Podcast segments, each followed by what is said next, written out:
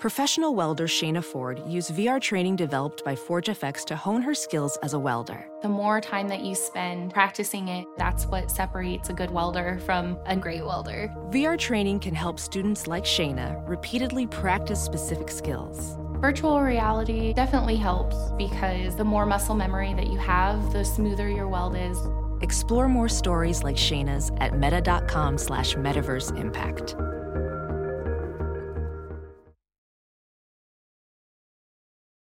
As you write your life story, you're far from finished. Are you looking to close the book on your job? Maybe turn a page in your career? Be continued at the Georgetown University School of Continuing Studies. Our professional master's degrees and certificates are designed to meet you where you are and take you where you want to go. At Georgetown SCS, the learning never stops, and neither do you. Write your next chapter be continued at scs.georgetown.edu slash podcast. You gotta understand something here. This music is the glue of the world. It holds it all together. Without this, life would be meaningless.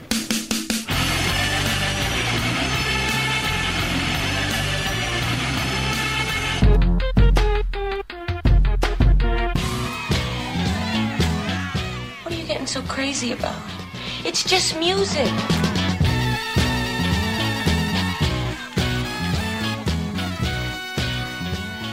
Jim, most of the mainstream music industry attention goes to New York and LA. So this week we give a little love to the rest of the country. I'm Greg Kot of the Chicago Tribune. And I'm Jim DeRogatis of Vocalo.org. We're taking a summer road trip to three of our favorite music cities. Then Greg will add a track to the Desert Island Jukebox. That's all coming up today on Sound Opinions.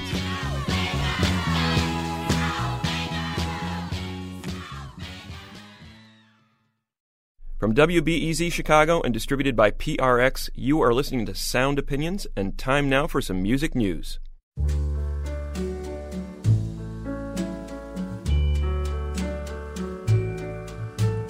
Wise men say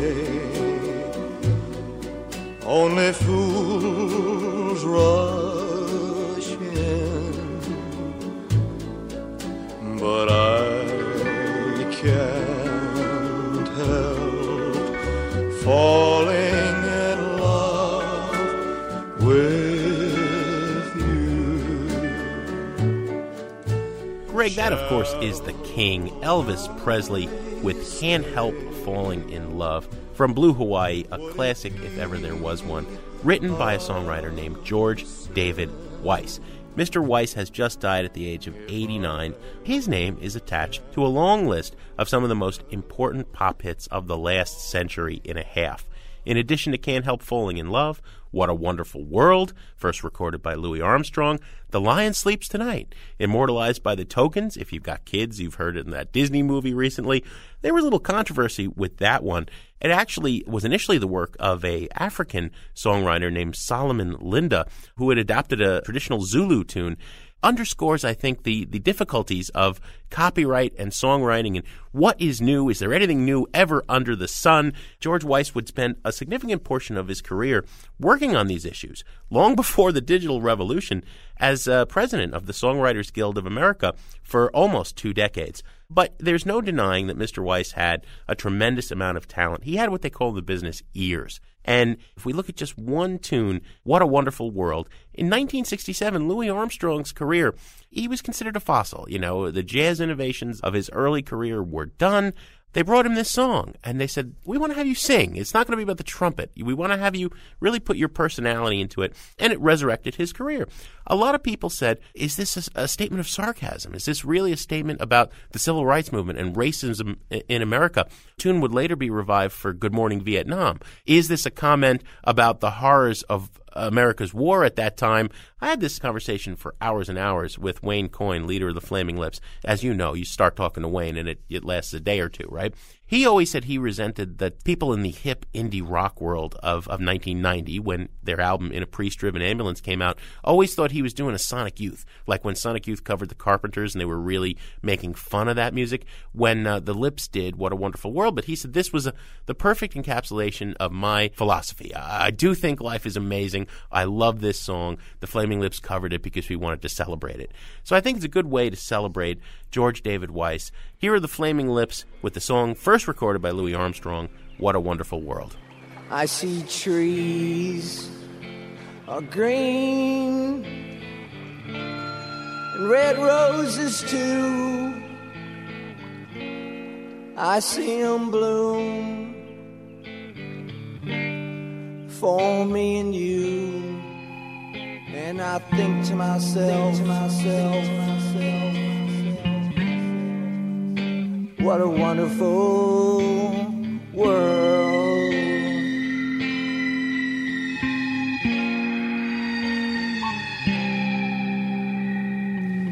I see skies of blue and clouds of white,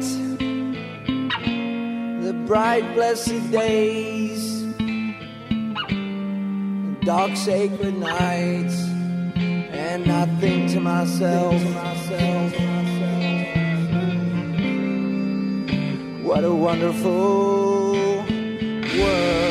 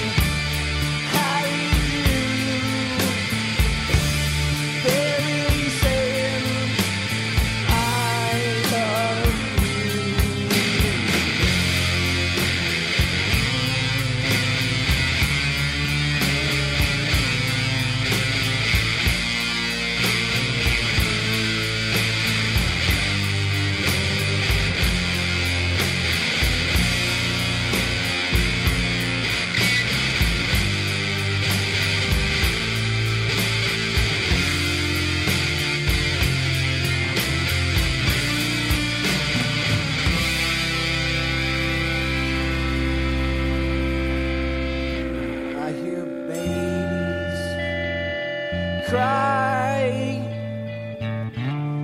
and I watch them grow. They'll learn much more than I'll ever know. And I think to myself, what a wonderful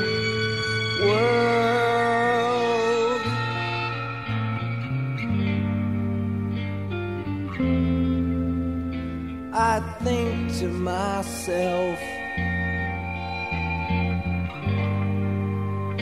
what a wonderful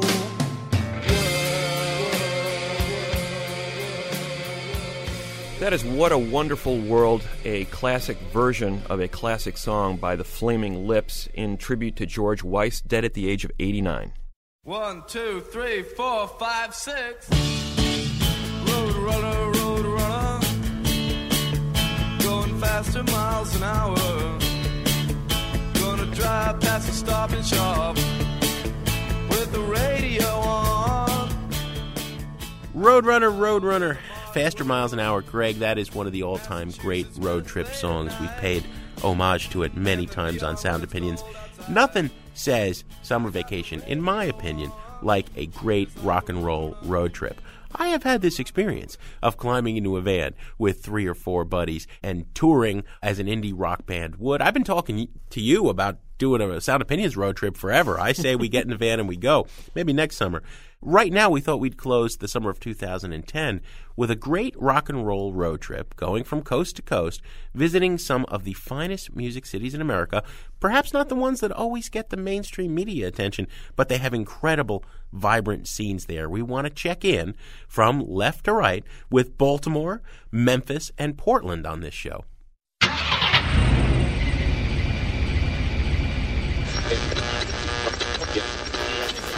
Cracking? Is it simply shocking? Is it done too well and you like to watch it? Is it awfully gnarly? Hops and barley, ooh child, who are we? Godly sorry, is it not enough? Is it just too much? Is it out of touch or is it the touch? Is it that creation?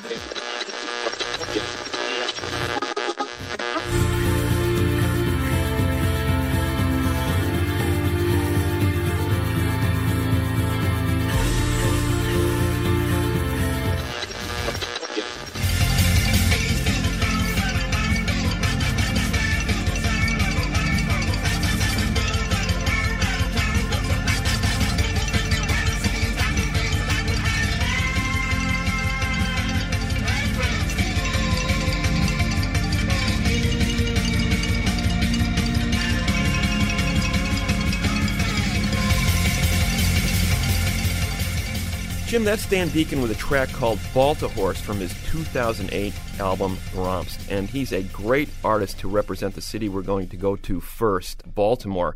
His Wham City Collective is a driving force in that city's art and music world. Along with Beach House and Spank Rock, who you also heard in that sequence of music, they've established Baltimore as not just a place for great music, but a place for innovative and experimental sounds, and a perfect place to begin our summer road trip across the country. I couldn't agree more, Greg. And to give us the inside scoop on Baltimore, we are joined by Sam Sessa, an entertainment writer with the Baltimore Sun and the host of Baltimore Unsigned on WTMD. And we actually just launched on WTMD. So we want to give a warm welcome to the listeners in Baltimore, and of course, a welcome to you, Sam. Thanks, guys. So, a lot of hype about Baltimore these days. Last four or five years, one of uh, the central music cities in America. How much of that is hype? How much of that is reality, Sam?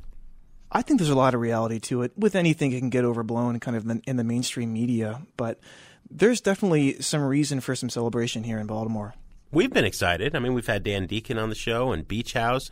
Y- you know, Sam, I guess the big contradiction is that it remains a great city, but a troubled American city. To what extent is that making it a fertile ground for the music scene? I think in any city where you don't have a lot of infrastructure, and certainly not as much infrastructure as, say, like New York or a Chicago, certain things fall through the cracks. And, you know, that can be good, that can be bad. For the art scene, I think it's been good because there's a lot of burned out warehouse spaces where people can go and rent and throw these massive parties. And it's very cheap to live here overall. And it's very unpretentious, too. The city doesn't crack down on the uh, DIY venue scene?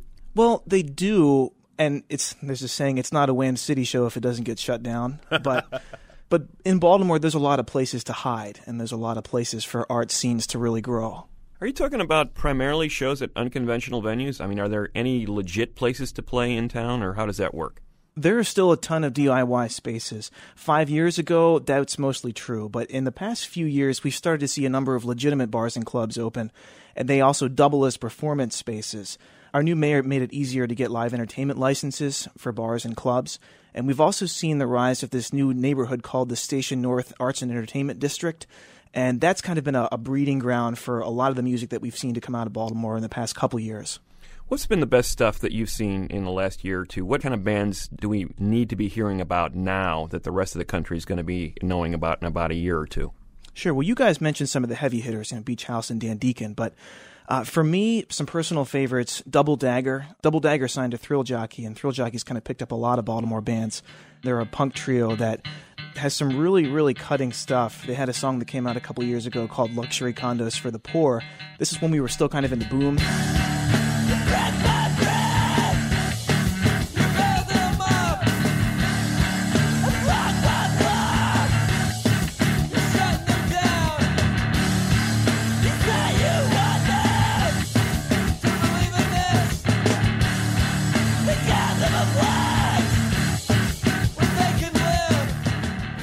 Didn't make as much sense as it does now. But you know, the whole song is about here we are building all these massive condos that people can't afford, and they're just going to sit there idle and vacant. And uh, you know, we should just go ahead and give them to struggling artists and poor people because then at least somebody will be living in them.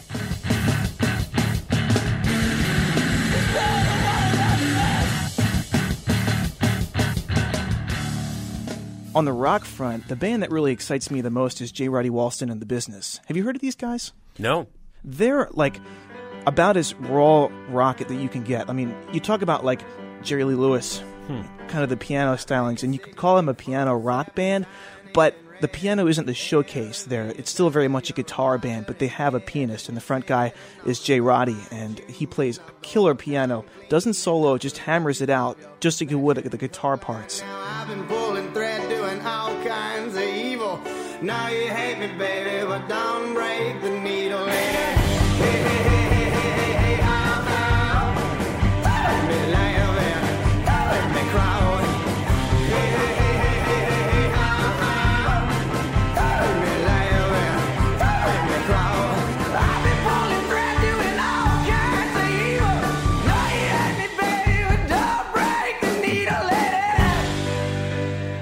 I've seen them live a handful of times, and the place is always sold out. The vibe is amazing. Um, they're one hell of a band. There's another group called Wye Oak. They're a duo that signed to Merge. Um, it's a female guitarist and a drummer, and they're dating. And the dynamics between the two of them and the sound that they're able to create, which is two instruments, is is you know it's really remarkable.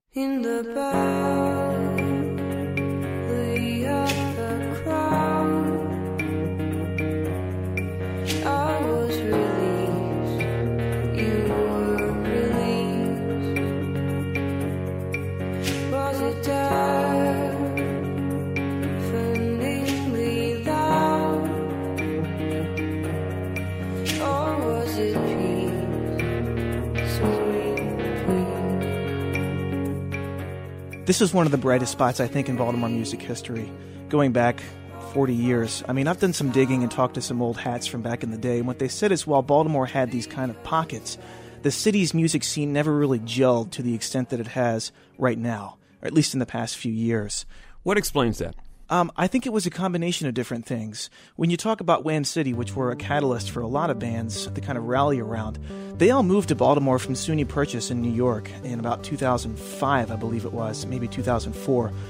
And uh, they all moved down here because it was cheap and because it seemed like a good place for them to move. They were sick of the pretentiousness of New York and they started setting up shop and doing these really random, colorful shows in warehouses and stairwells and all these different weird places around town. And in the past couple years, I'm actually seeing and reporting on people who have moved to Baltimore just to become a part of the, the art scene here.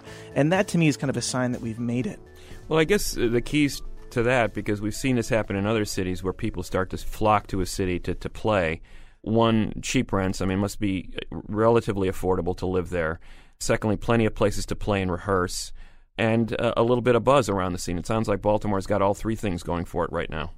Yeah, it does. And I don't know where we're going to be in five years. Wham City and, and that whole collective there, they did this annual festival called Wartscape, which was the kind of their response to the city's arts festival, which is called Artscape. And they did five years of it. And each year it got bigger and bigger. And this year they said, this is it. We're done with it. We're going to try something else next year that's totally different than this because we don't want it to become an institution. How about on the uh, hip hop tip, Sam? I mean, what most of us know about the black communities in, in Baltimore comes, uh, I'm sad to say, from The Wire, right? Um, I roll. yeah, yeah, I know, I know. But um, is there a hip hop scene? Well, Spank Rock and Blaqstarr, I mean, those are the names that people talk about. Well, yeah. Beyond that, have we got a, a pretty vital scene? No, we don't. Baltimore hip hop artists still seem to be stuck in that cycle where a promising act breaks out, a major label swoops in, signs them, puts them on a shelf, and nothing ever happens. And until we can kind of bring the hip hop industry to Baltimore in the same way that Atlanta's done, I don't think we're ever going to see kind of a, a break in that cycle. For a while there, there was a duo called Darkroom Productions, and they did a lot of the music that you hear on The Wire. And they came about as close as anybody did to really putting Baltimore on the map in terms of hip hop.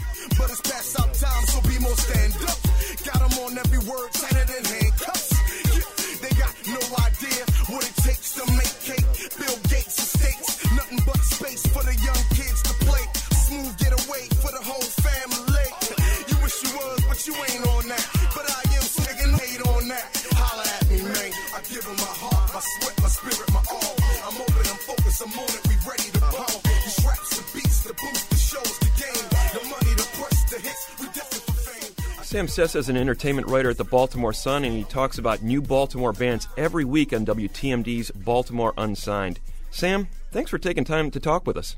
Thanks, Jim and Greg. It's been great. Well, we know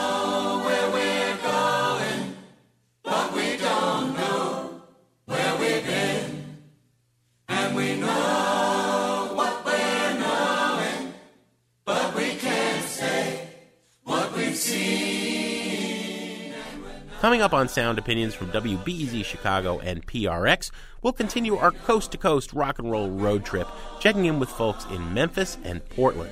And later on, Greg and I will review the new album from the Beauty and the Beast duet team, Isobel Campbell and Mark Lanegan.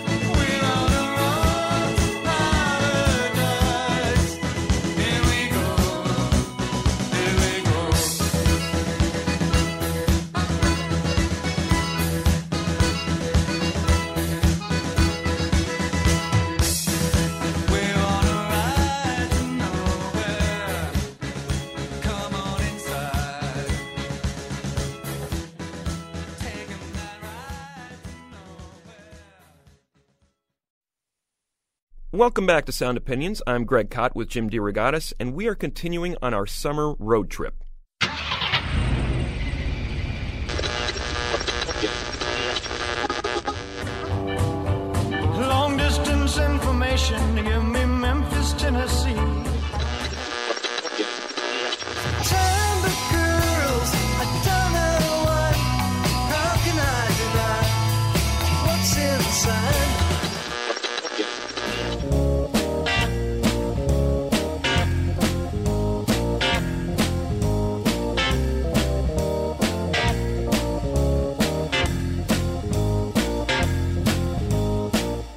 Greg, I'm sure listeners have guessed from that montage, but we are going to Memphis, Tennessee next. What a great American music city. Maybe you're saying, yeah, we all know about Memphis. Why are you taking us there? Well, you know about the history. Sun Studios. There would be no rock and roll without what Sam Phillips did there with Elvis Presley, with Jerry Lee Lewis, with Johnny Cash, with Roy Orbison. Then, of course, you have Stax Volt. What Motown was to black pop music in terms of the groove and the gloss, Stax Volt was in terms of the grit, the soul. Represented there in our montage by Booker T and the MGs and Green Onions. There was other sounds too, though. You know, Alex Chilton grew up in Memphis, loving the British invasion, and brought us Big Star, without whom power pop would not exist. A lot of sad headlines out of Memphis recently. We've had to mourn the deaths of, of some great Memphis artists. Chilton at the top of that list with Jay Reatard, the underground punk musician, producers Willie Mitchell and Jim Dickinson. I think when a city has such a rich legacy, there's a danger of people thinking only in terms of the past. But there is a present. Memphis is vital and alive and thriving, a lot of great new music being made there. To get a handle on that, we decided to turn to Bob Mehr, who is the rock critic at the Memphis Commercial Appeal. Bob, welcome to Sound Opinions. Thank you very much, guys. Thanks for having me. Let's start in general with the, the health of the Memphis music scene. You know, you did time in Chicago as a critic at the Chicago Reader. How does it compare? How does the underground grassroots music scene in Memphis, uh, how's it doing these days? You know, Memphis to the world at large is probably has a different image than what, you know, sort of the day to day realities are. I think we're sort of known primarily because of the music tourism, you know, your Graceland, your Stax, uh, Sun Records, the Beale Street sort of experience. Of course, that's more geared towards tourists and folks who come in for things like Elvis Week, which just just passed. The day to day Memphis is that there is a kind of residue of this great history that we have here of R and B and blues and soul and and even a sort of garage rock tradition dating back to the '60s. And some of that is there's a good sort of, I guess you'd say, cross generational sort of uh, relationship. You know, bands like the Bo-Keys, which have done a lot of soundtrack work, have backed a lot of uh, legacy artists like William Bell and so forth. That's a group that's sort of comprised of older artists, Stax veterans, and, and younger younger guys playing together. And so, you know, that's that's one aspect of it. But we do have a sort of healthy music scene, as you mentioned. Obviously, the the passing of Jay Reatard was a pretty major blow, as he was kind of the big up and coming star in town and seemed poised for some pretty interesting projects.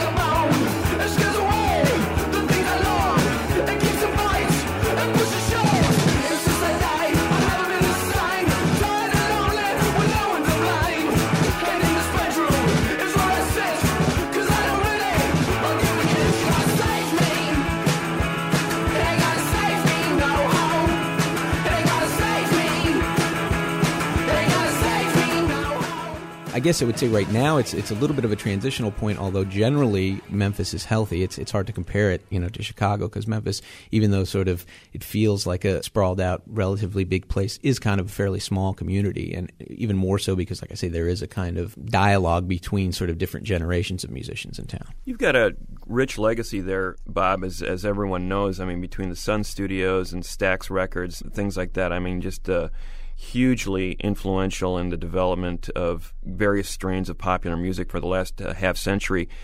How much does that tradition influence or weigh down what's happening musically there right now? I think I think that's that's true, Greg. I think the thing that is carries over here in Memphis is the sort of overall spirit. I mean, when you look at Sun, you look at Stax, you look at you know even uh, Goldwax and other other great '60s labels.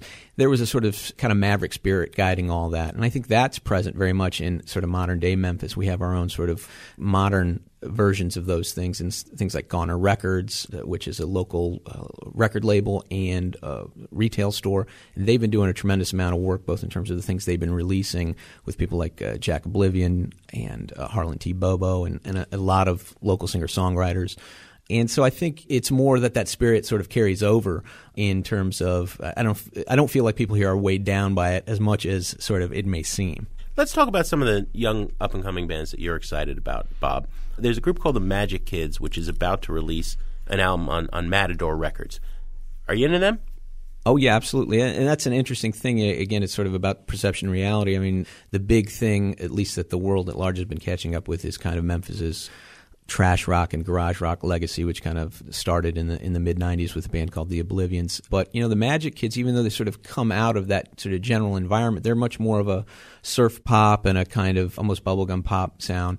It shows a different side of Memphis musically than than some of the stuff that uh, you know we're known for.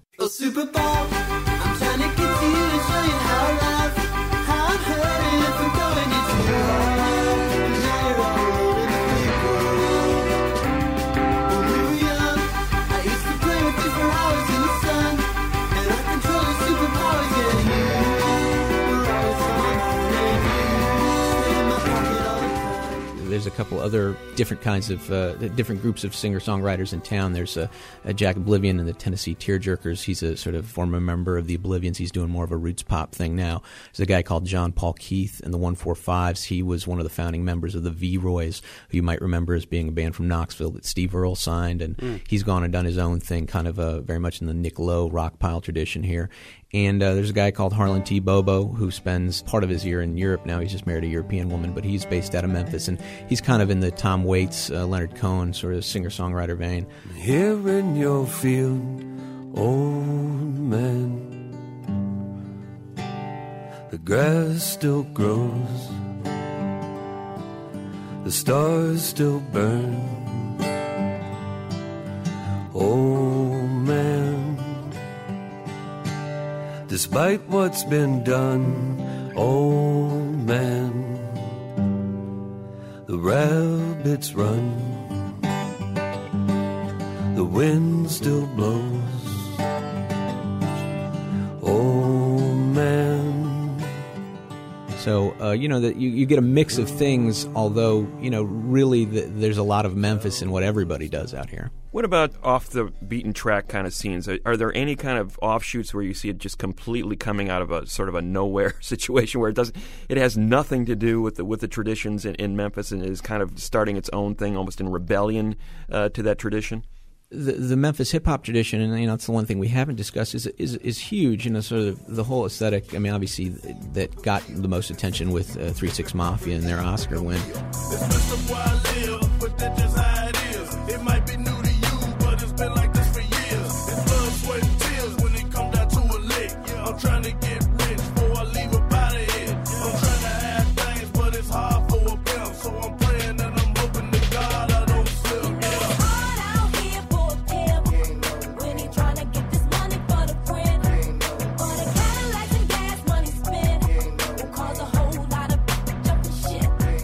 But you know, Memphis hip hop is a very distinctive sort of sound and, and style, very much a southern sort of thing. I mean, that is still thriving. I think the success of Three Mafia, Yo Gotti, and a number of other people may have. Uh, I don't know if that's put the thing, the genre at a standstill, but certainly there's a lot of new acts coming out of out of you know Memphis hip hop, which you know kind of seems to exist in its own world in a way uh, outside of the Memphis music uh, industry as such. What about the Grifters? I got to ask you about them. I thought they were one of the great bands out of Memphis in the early to mid 90s.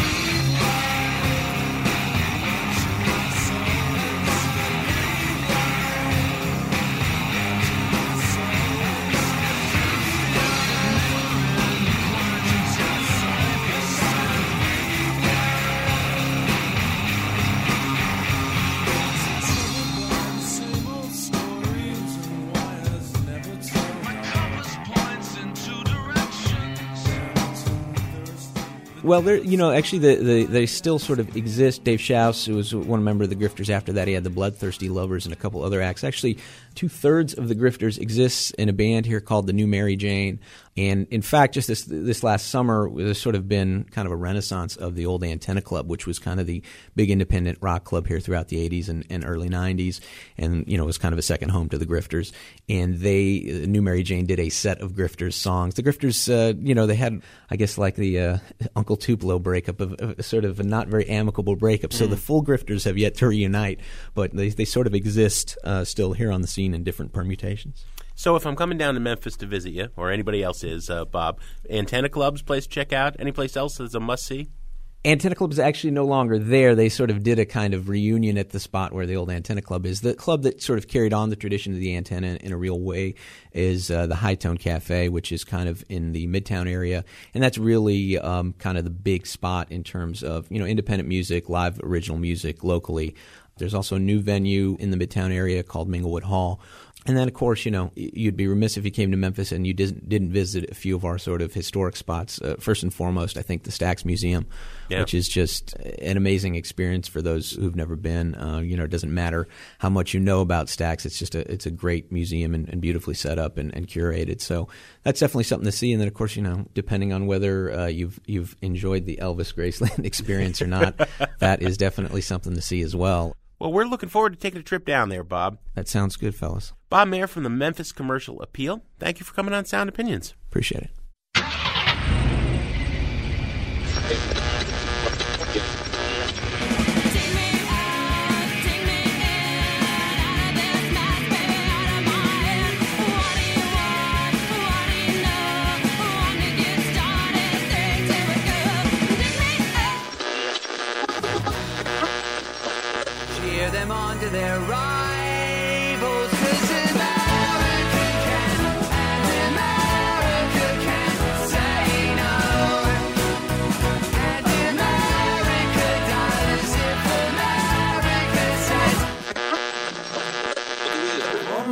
Flesh turned to fur, yeah, and my thoughts they surely were turned to instinct and obedience to God.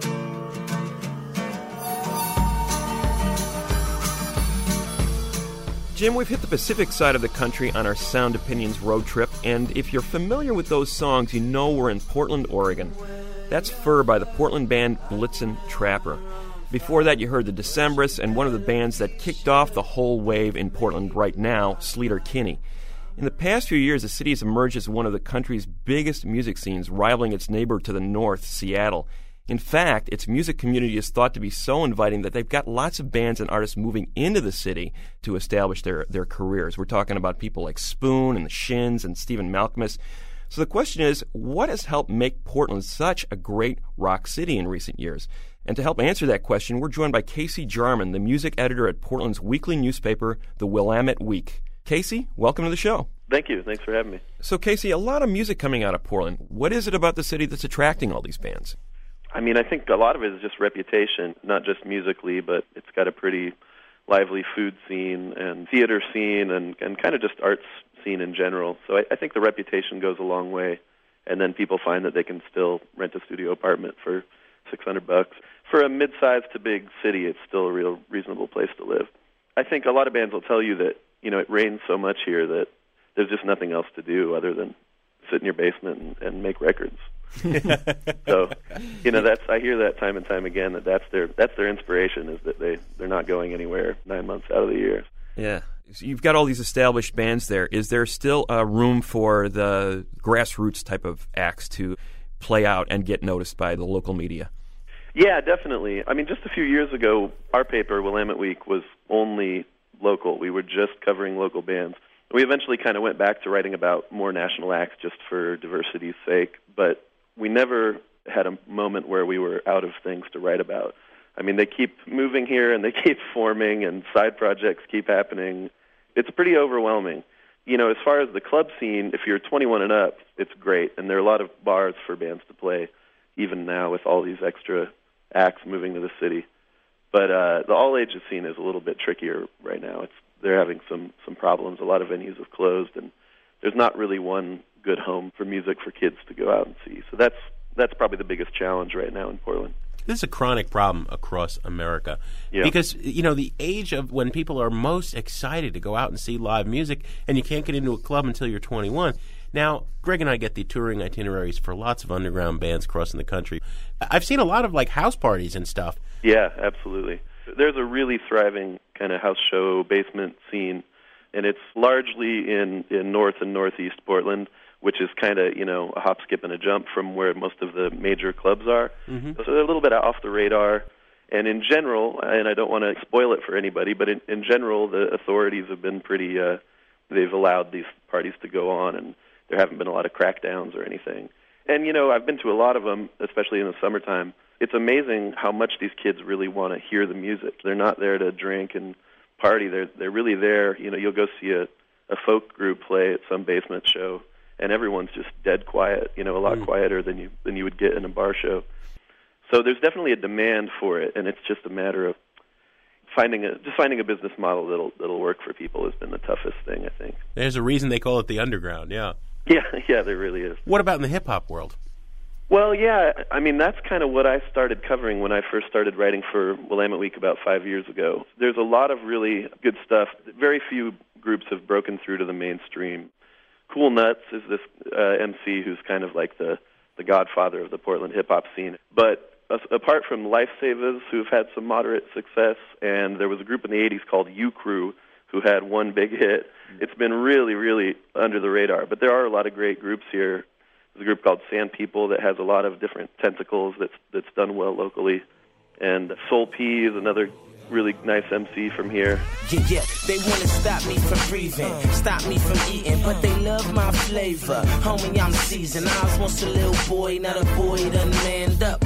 Face to face with any man, I'ma stand up.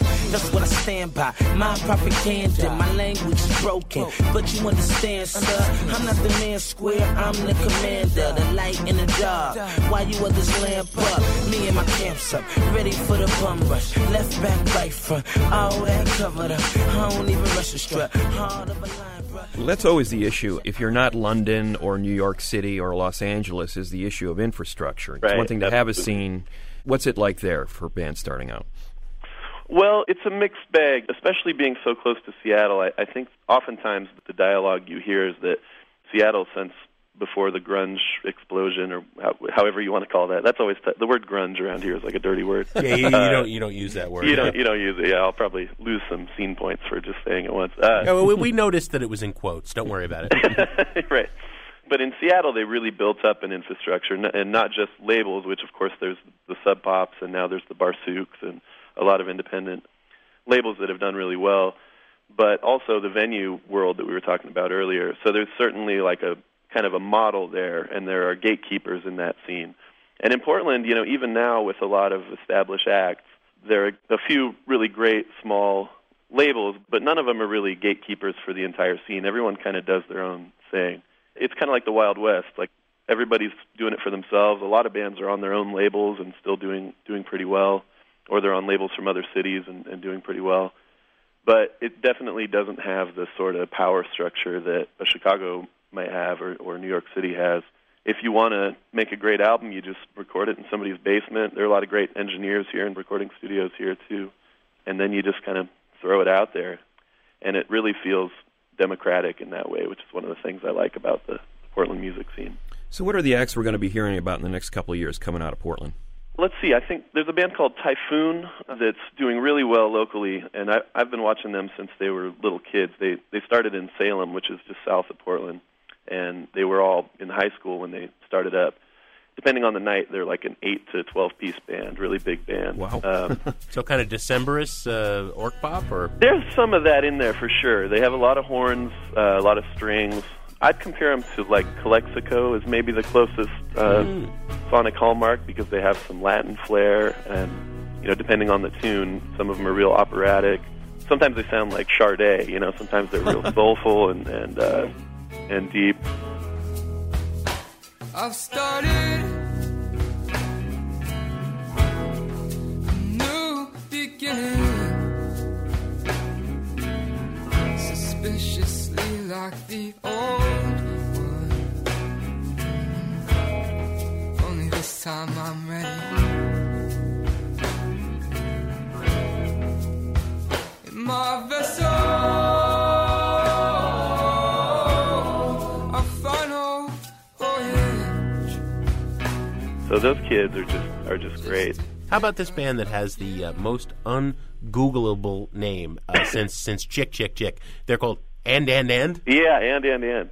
Yeah, that's a really fresh one. I mean, those guys, they've only been on my radar for a year, but they're great. They're just really rowdy, really fun. I mean, they're one of those bands that started off in basements and kind of worked their way up to small venues. And they're one of the few bands locally who kind of have a sound that I feel like could really catch on with fans of like the Arcade Fire or Wolf Parade, bands like that. Hmm. They kind of fit into that sound, that kind of schizophrenic rock sound that's big right now. But they also do their own thing.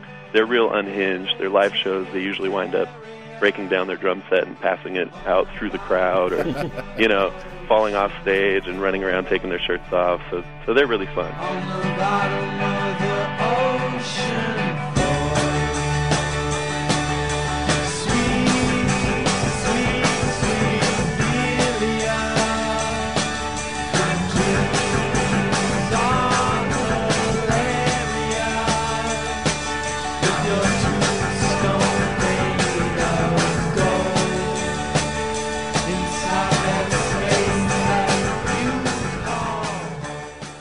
Casey, a lot of people wonder if perhaps Portland's uh, rock world is getting too big. Where do you see the scene going? I think there's a. It's kind of at a crux right now where a lot of different elements of the local music scene are kind of trying to figure out how to make some real money off of it and how to rein it in a little bit and and take some ownership over it.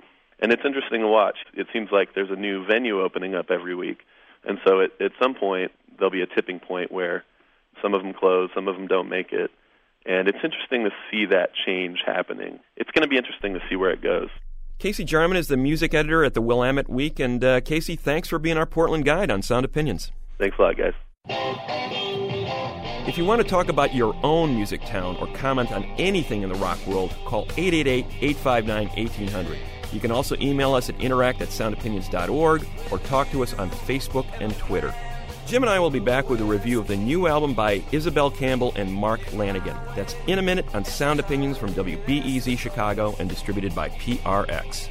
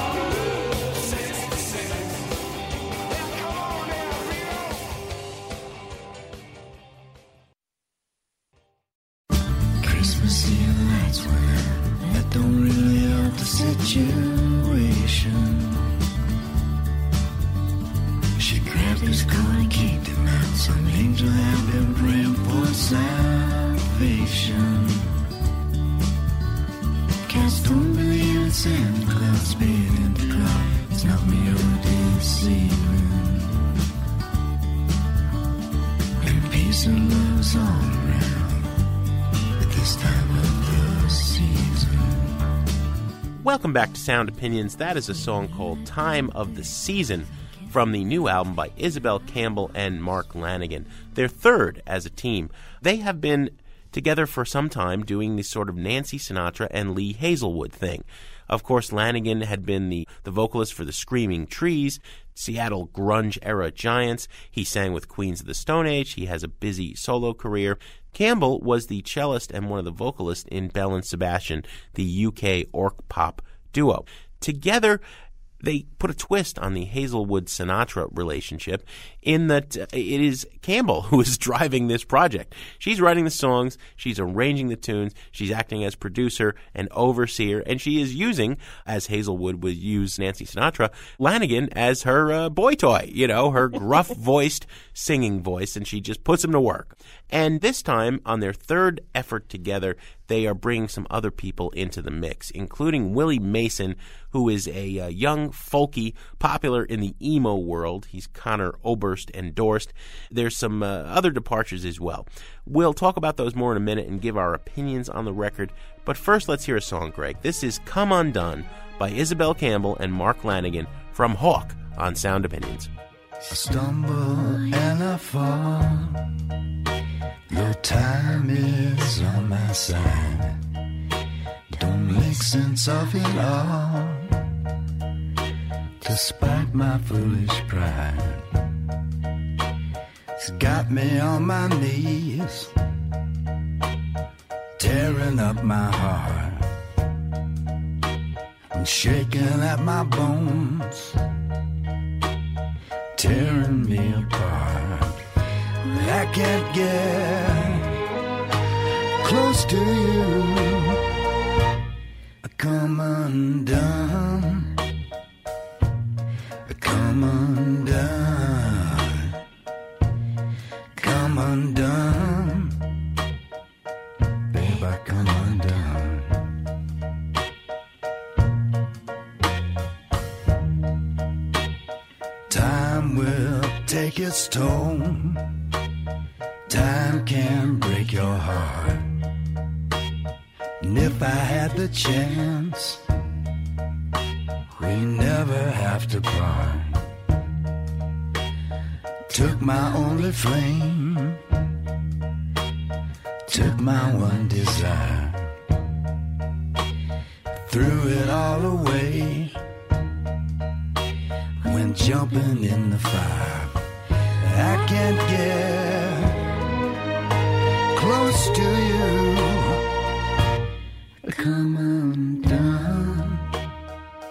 Come Undone from Mark Lanegan and Isobel Campbell, their third album together called Hawk. Jim, you mentioned that they sort of play off of that Hazlewood Sinatra formula, the orchestral pop. They've been digging into atmospheric blues and country and folk, a lot of rich American traditions on their last couple of records. On the third record, that formula in danger of being played a little bit. We kind of get the sense of what they're going to sound like. You know, you've got that whiskey voice that Lanegan has, and you've mm-hmm. got that wispy voice of Campbell. But to Campbell's credit, she stretched them a little bit on this record. As the arranger, producer, songwriter, she's taking a few more chances sonically. You've got the Get Behind Me, a Roadhouse Blues song. You've got the gospel flavor on a song like Lately. And that song, Come On Down, I think is just genius. The James Brown orchestrated soul references there. It reminds me a lot of It's a Man's World, which is ironic because, you know, in this world, it's clearly the woman's world. And those innovations, those few sonic detours really make this third collaboration work for me. So I'm going to go with a buy rating on this one. Greg, I'll go with a buy it as well. There are some great moments on Hawk, although I do think it is the least of the three collaborations between these two. I don't particularly care for the Hank Williams or Townes Van Zandt covers. I like when Lanegan is singing the songs that Campbell wrote and when they're singing together. You know, some of it we've heard before. Some of it's done extraordinarily well, like that riff on the James Brown tune. I'm most intrigued by Get Behind Me. The idea of these two now having done Hazlewood Sinatra and going in a much louder garage rock vein, that gets me kind of excited. I hope that's what they do. This is uh, fine as the Hazlewood Sinatra trilogy, putting a cap on it. Let's see what they do next. But yeah, two buy-its for this record. I tell you, little buddy, this whole island is bewitched.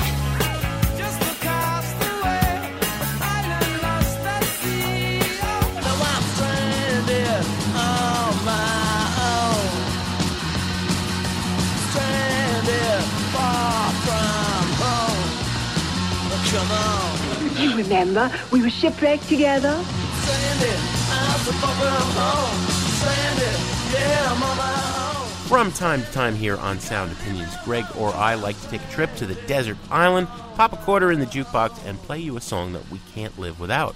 Greg, what do you got for us? Jim, I'm inspired by our review of Isobel Campbell and Mark Lanegan, and the, the names Hazlewood and Sinatra came up. Nancy Sinatra was a struggling young singer in the early 60s, trying to get out from under the shadow of her famous father. Lee Hazlewood was a famous producer and songwriter and arranger. He'd already had a, a string of hit songs with the surf artist uh, Duane Eddy in the late 50s and early 60s, and he approached Reprise Records about working with Sinatra and began writing and producing her records. In the process, he turned her into sort of a proto feminist icon. Not many people may realize that he wrote These Boots Are Made for Walking, They're Going to Yeah. Walk All Over You for Nancy Sinatra. And it's interesting because I think feminists and sadomasochists can both find a certain amount of At the same pleasure in those songs. Well, it's well known that Daddy Frank didn't like Nancy spending time with Lee Hazlewood. Hazlewood was kind of a shady looking character. Let's face it, he was about 11 years older than Nancy. He was, uh, you know, 40 ish when they got together. She was still in her 20s. You know, he had that sort of droopy porn star mustache and that Oklahoma accent. It, it was just a little weird, but at the same time, produced some of the most resonant pop music of that era. They called it psychedelic cowboy music that he was writing for her. And she, in turn, was kind of the innocent to his more experienced male figure, Svengali figure, if you will. Their greatest moment was Some Velvet Morning, a duet. Whenever Hazlewood sang with Nancy, that's when things really got weird and really got creepy. And Some Velvet Morning is the absolute pinnacle of their duets together. A beautiful track. There's a, an element of menace in that Hazlewood baritone, an element of innocence in, in Sinatra's soprano, and together they work wonderfully and really set a template for all future male female duets. This song has been covered countless of times since then. Some Velvet Morning from Lee Hazlewood and Nancy Sinatra from 1967 on Sound Opinions. Some velvet morning when I'm straight.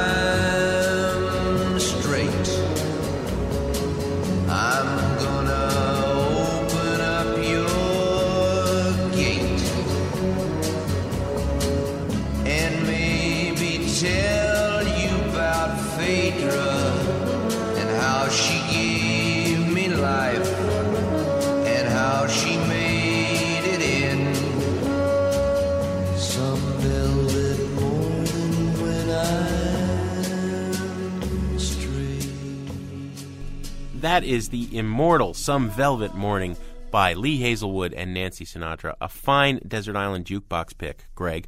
What do we have on the show next week? Well, next week we're going to line up some fall album releases. It's a big time for new releases. We're going to run down a bunch of them next week. Greg, as always, we have some thank yous to say on the way out. Our intern is Julia Mullen Gordon. Our producers are Jason Saldanha and Robin Linn. In classic road trip terms, they are the Sal Paradise and Dean Moriarty of this team. And our fearless leader, our executive producer, Torey Southside Malatia. Well, he was somewhere around Barstow on the edge of the desert when the drugs began to take hold.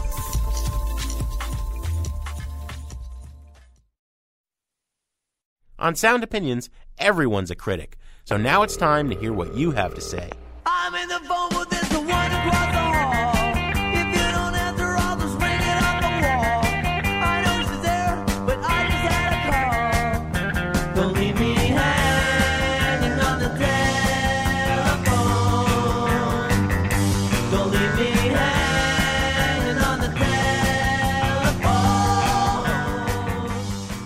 Messages.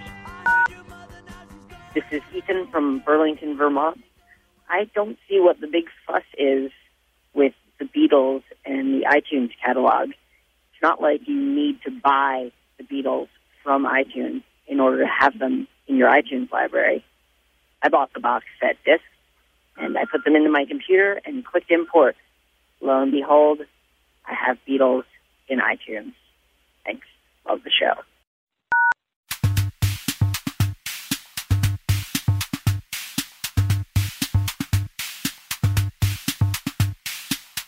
Hi, this is Rick in New York. I wanted to thank you for your buried treasure episode.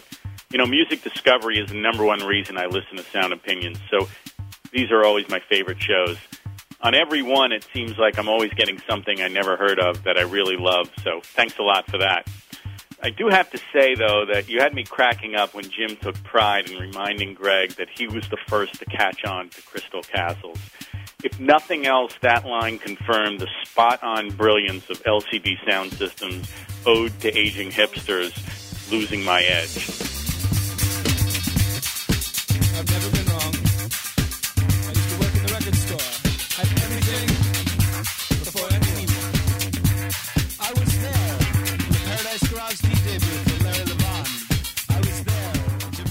Keep up the great show. I look forward to the next buried treasures, regardless of which one of you gets to take credit for finding the best new indie band first. Thanks.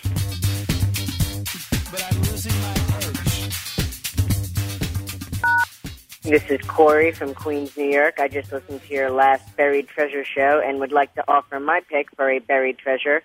It's a band from New York called Two Seconds to Midnight. They're currently listed as having 10 members, including people playing all sorts of string instruments, which are put to good use because there are some very well done string arrangements. The lead singer, Zig Payton, has an incredible range and is a killer guitarist. There are some dark moments on this album and some beautiful moments, but the best tracks are when they have long rock out instrumental sections, such as the song Eating Frenzy and this track, Optimism.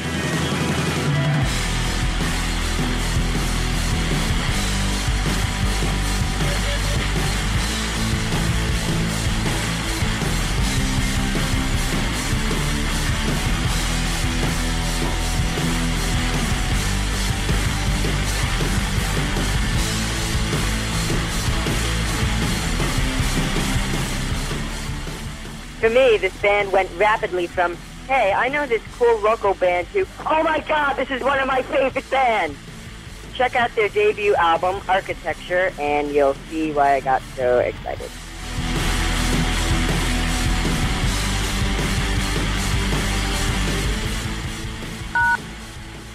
Hi there. This is Kevin from Chicago. Just getting done hearing the uh, the T Rex interview with Visconti. Very lovely as always. Very disappointed that the only remark about Syd Barrett was a strange background, offhanded comment that sounded like a backhanded compliment, if anything. Even though I know, I think it was Jim who said it. I'm sure you're a Syd Barrett fan. I, I wish people would uh, bring Syd Barrett a little more to the front. The appearance of T Rex, his actual physical appearance, everything about it is straight from Sid Barrett in 1966. Go watch the videos. So, you know, it just always makes me sad. What, where's the love for Syd? He, he made glam rock what it is. Nobody would have been wearing mascara if he didn't do it. That's all. Still a great show. Love you guys. Please leave us here. Close our eyes to the octopus ride. No more messages. To share your opinions on Sound Opinions, call 888 859 1800. We'll be back next week on Sound Opinions from WBEZ Chicago and distributed by PRX.